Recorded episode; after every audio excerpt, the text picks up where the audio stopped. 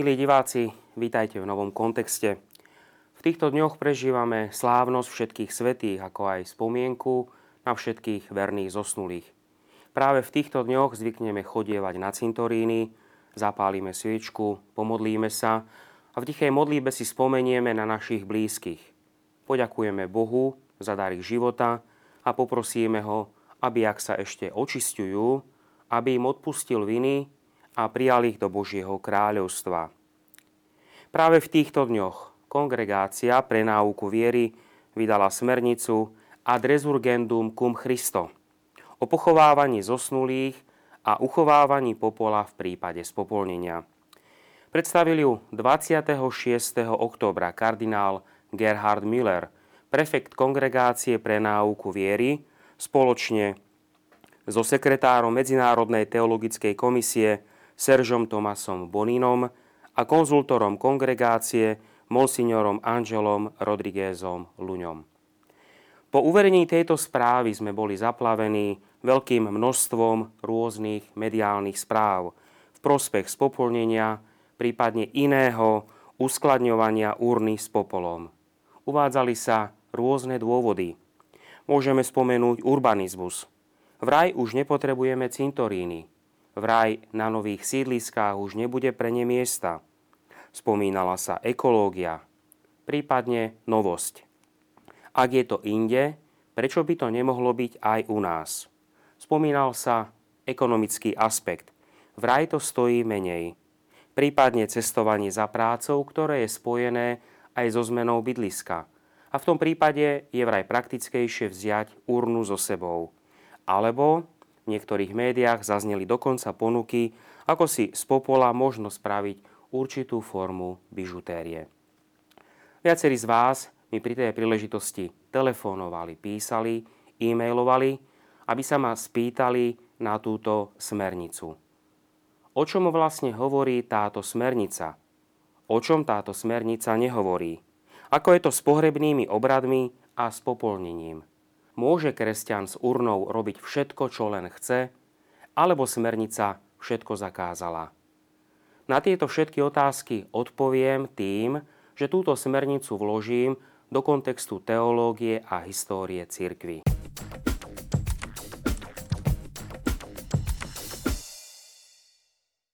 Vložme túto smernicu najprv do kontextu svätého písma a vyznania viery.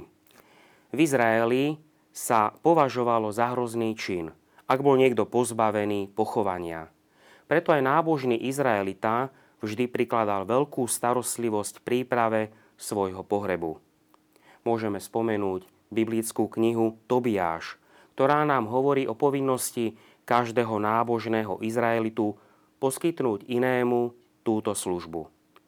Pochovávanie mŕtvych na základe príkladu biblického Tobiáša sa potom stalo jedným zo skutkov telesného milosrdenstva.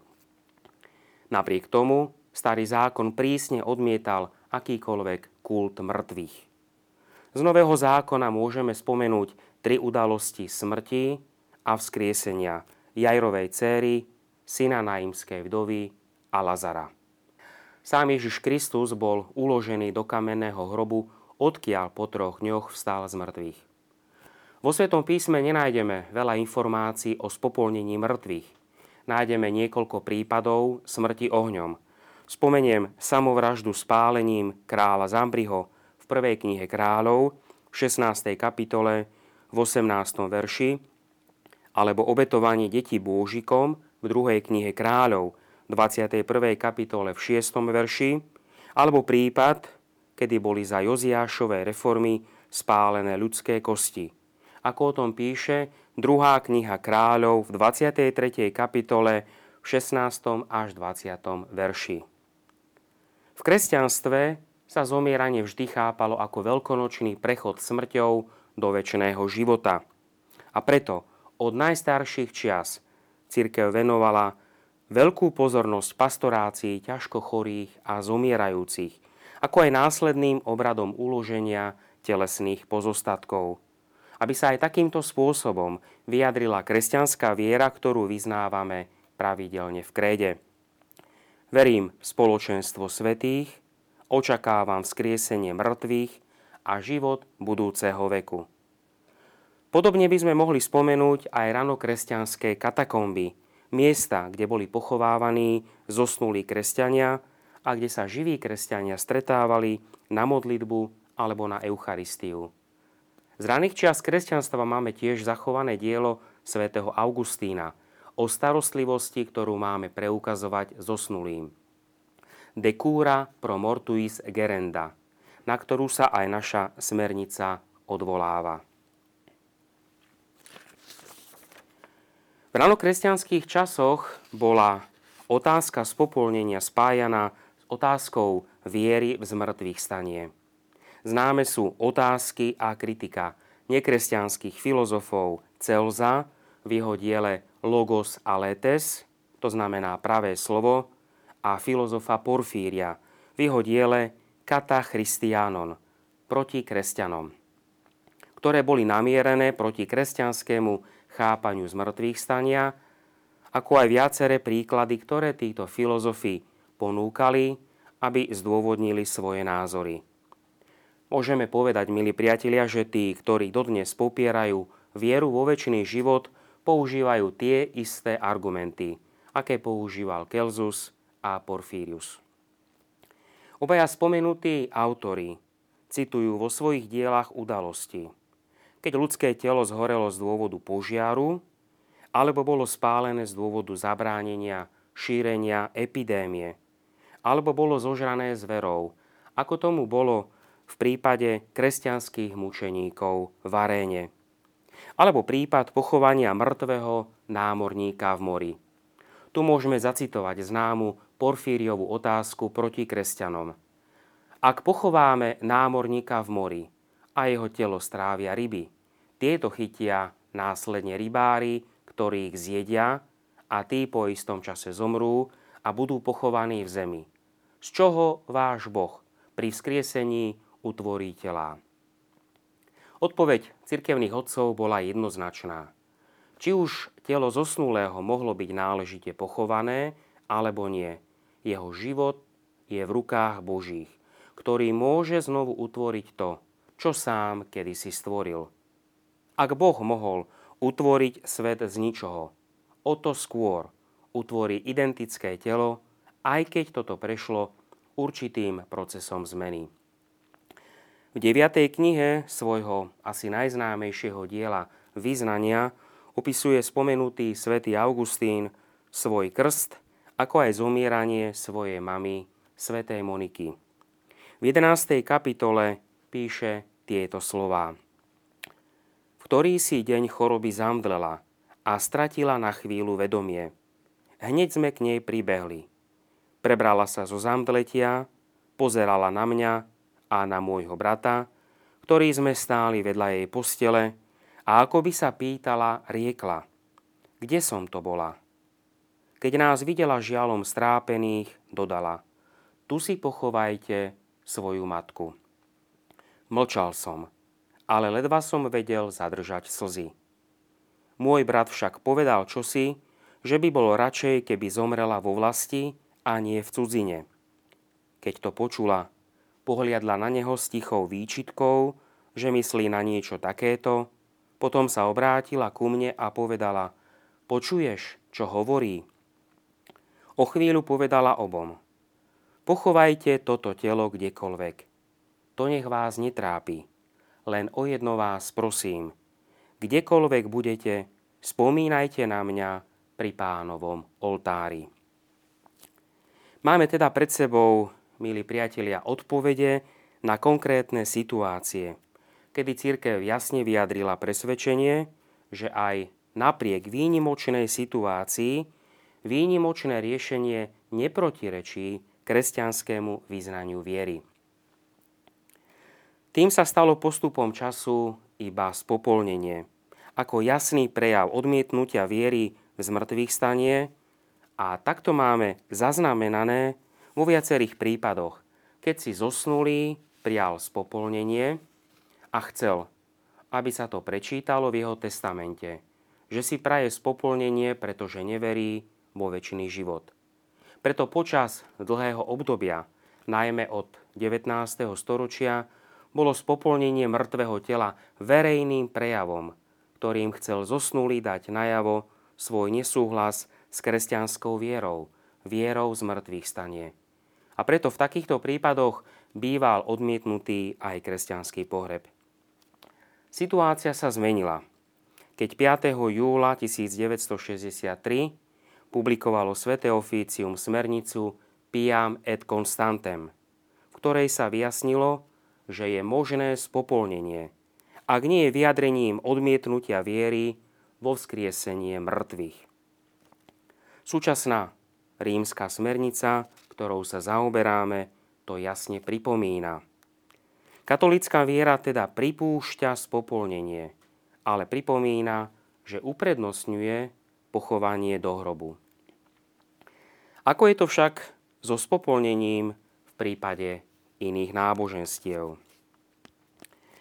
Spopolnenie je striktne zakázané v islame z dôvodu rešpektovania ľudského tela. Spopolnenie sa chápe ako popieranie väčšného života.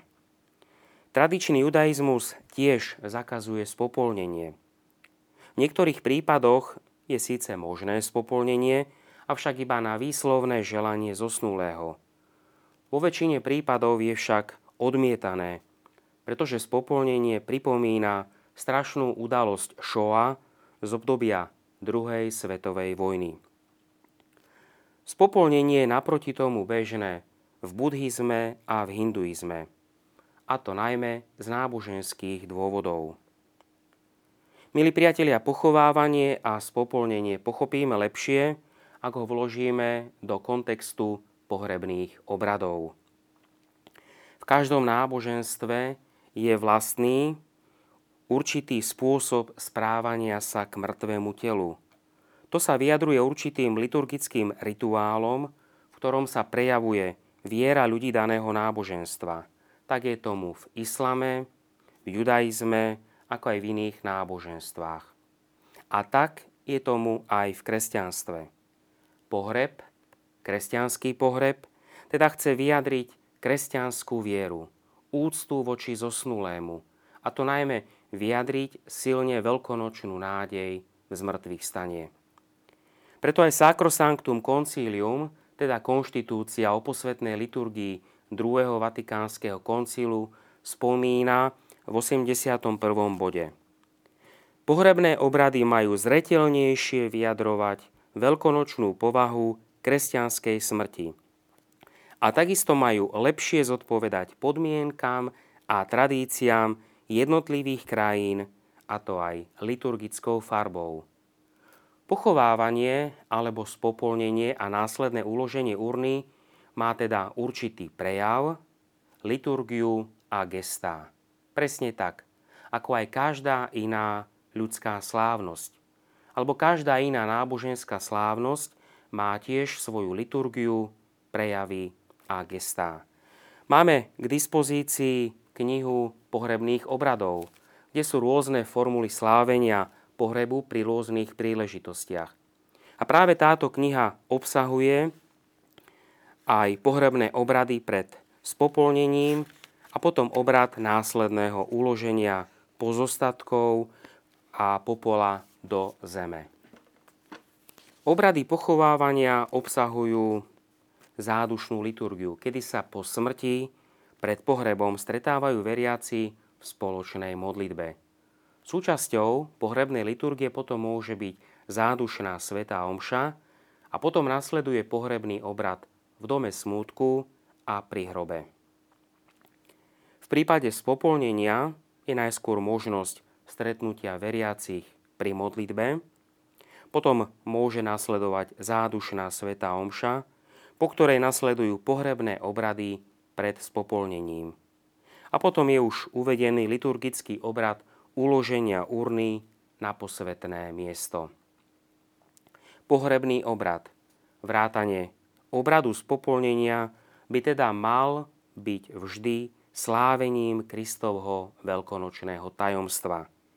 Je teda prirodzené, že ak by bol nejaký obrad, akokoľvek emotívne pekný a pestrý, ale zatieňoval alebo popieral by toto veľkonočné tajomstvo, tak sa odmietne. Prečo je však obrad pochovania a uchovania popola taký dôležitý? Prečo je smernica taká dôležitá? V katolickom kresťanstve rozlišujeme sedem sviatostí a potom máme sveteniny a požehnania. Sveteninami ako aj žehnaniami chce cirkev sprostredkovať vonkajšími posvetnými znakmi Božie milosti a duchovné dary. A tak, ako kňaz vysluhuje sviatosti in persona Christi, to znamená v osobe Krista, tak vysluhuje sveteniny in persona Eklézie, v osobe církvy. Pri vysluhovaní svetenín sa teda duchovne spája v modlitbe celá katolícka církev, aby sprostredkovala príjimateľovi duchovnú milosť. Aké poznáme sveteniny? Sú nimi rôzne požehnania osôb, skladanie reholných slubov, posviacky kostolov, udelenia ministéry lektorátu a akolitátu, prípadne ustanovenia mimoriadného rozdávateľa svätého príjmania, požehnania cintorínov a celý obrad pohrebu. Máme tiež žehnania a zažehnania, napríklad exorcizmy. Dovolím si pripomenúť, milí priatelia, že exorcizmus je teda tiež sveteninou, Presne tak, ako aj pohreb je sveteninou. Každá svetenina má svoj jasný obrad, svoje vlastné liturgické vyjadrenie a vždy je tu snaha církvy dbať na úctivý, priliehavý prístup, aby nedošlo k znesveteniu. Je preto správne, že aj obrad pochovania a uchovania urny má svoj liturgický obrad, ktorý chce pripomenúť našu vieru, spoločenstvo svetých, vo skriesenie tela a vo väčšiný život. Smernica pripomína, že katolícka církev uprednostňuje pochovanie do zeme. Pýtate sa prečo? Jednoducho preto, že takto bol pochovaný sám Ježiš Kristus. Vyjadrujeme tiež úctu k hmote, pretože Boží syn prijal ľudské telo a stal sa jedným z nás. Je tu zároveň aj určitá symbolika obradu pochovania s liturgickým slávením Sviatosti Krstu. Ako hovorí list Kolosanom v 2. kapitole v 12. verši, s ním ste boli pochovaní v krste a v ňom ste boli s ním aj vzkriesení, vierou v moc Boha, ktorý ho vzkriesil z mŕtvych. V krste sme boli pochovaní s Kristom, aby sme s ním vstali k novému životu. Podobne tak aj po smrti sme pochovaní tak, ako On, aby sme boli vzkriesení tak, ako On vstal z mŕtvych. V prvom liste Korintianom v 15. kapitole svätý Pavol tiež symbolicky interpretuje pohreb prostredníctvom obrazu siatia zrna do zeme a tak ako zrno odumrie a vyklíči, tak aj pochované telo kresťana bude vzkriesené. Preto aj smernica, milí priatelia, odmieta všetky také spôsoby pochovania, ktoré symbolizujú pravý opak toho, o čom je kresťanská viera. Preto sa odmieta uchovávanie popola doma, prípadne ho rozsypanie v prírode alebo vkladanie popola do bižutérie. Tieto praktiky sú totiž silne previazané na spôsoby myslenia panteistického, naturalistického alebo nihilistického typu, ktoré sú v protirečení s kresťanstvom. Tým sa dostávame k cintorínu ako posvetnému miestu cirkevného spoločenstva. Cintorín je miestom, ktoré bolo požehnané zvláštnym obradom ako miesto pochovania a modlitby. Preto smernica pripomína, že cirkev uprednostňuje posvetné miesta na uchovanie popola. Uvedomme si, priatelia, že vyznávame vieru spoločenstvo svetých a tam patria aj naši zosnulí. A spoločenstvo je spolu a cintorín je toho symbolom. A my živí potrebujeme prostriedok tohto vyznávania. Toto spoločenstvo chceme spájať a prežívať na jednom mieste a nie nikde. Už v časoch hranného kresťanstva si kresťania prijali, aby ich ostatky boli uložené pri ostatkoch mučeníkov alebo vyznávačov, alebo čo najbližšie k miestu, kde sa kresťania stretávali k modlitbe. Poviem ešte takto. Sme ľudia hmotno-duchovní. V našej viere sa modlíme za zosnulých, pretože veríme vo väčší život. Toto je naša špecifikácia. A preto aj potrebujeme oporný, viditeľný a hmotný bod našej modlitby. Týmto hmotným, oporným bodom je pre nás zvlášť určené miesto. Cintorín, ktoré je z tohto dôvodu aj zvlášť požehnané. Smernica preto pripomína, že vhodným miestom na uloženie urny s popolom je cintorín ako posvetené miesto, prípadne iné, tiež posvetené miesto. Súkromné uchovanie v domácnosti sa preto môže pripustiť iba vo veľmi vážnom prípade. Je za tým vyjadrenie, že živí aj mŕtvi. My všetci tvoríme jedno, spoločenstvo v Kristovi, komunitu v živote aj smrti. Veríme v církev putujúcu, očistujúcu sa a oslávenú. A požehnaný cintorín sa tak stáva zvlášť posveteným miestom na modlitbu nás, všetkých veriacich. Tak je tomu od počiatku kresťanstva a preto aj naša tradícia pripomína starostlivosť o cintoríny, aby boli svedectvom našej viery. Podobne je tomu aj s miestom, kde sú uložené urny s popolom – aj toto je miesto, ktoré by malo svedčiť o našej kresťanskej viere. Záverom si dovolím, priatelia, zdôrazniť ešte jednu myšlienku. Každý kresťan je povolaný k tomu, aby celým svojim životom svedčil o svojej osobnej viere v Ježiša Krista, ktorý je hlavou mystického tela cirkvy. Svetý Pavol napísal v prvom liste Korintianom v 10. kapitole v 31. verši tieto slová. Či teda jete, či pijete, či čokoľvek iné robíte, všetko robte na Božiu slávu. Všetko, čo robíme a konáme, má tak jasnú odkazovú evangelizačnú funkciu na pána Ježiša Krista. Podobne aj naše zomieranie a pochovanie je tak posledným vyjadrením našej viery v Krista v cirkvi. Dovolím si povedať našim posledným evangelizačným skutkom. Je zároveň na nás, priatelia, aby sme na základe príkladu Tobiáša konali skutky telesného milosrdenstva. Snažili sa pomôcť tým, ktorí nemajú dostatok finančných prostriedkov na pohreb.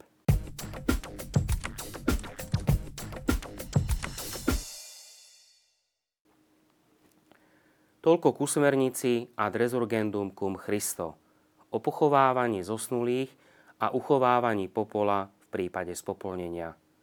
Vložil som ju do kontextu a pozývam nás všetkých, milí priatelia, aby skôr, ako budeme používať rôzne estetické, finančné a urbanistické argumenty, aby sme sa najskôr zamysleli nad tým, akú váhu má pre mňa kresťana katolíka, vyznanie viery vo vzkriesenie tela, spoločenstvo svetých a v život večný.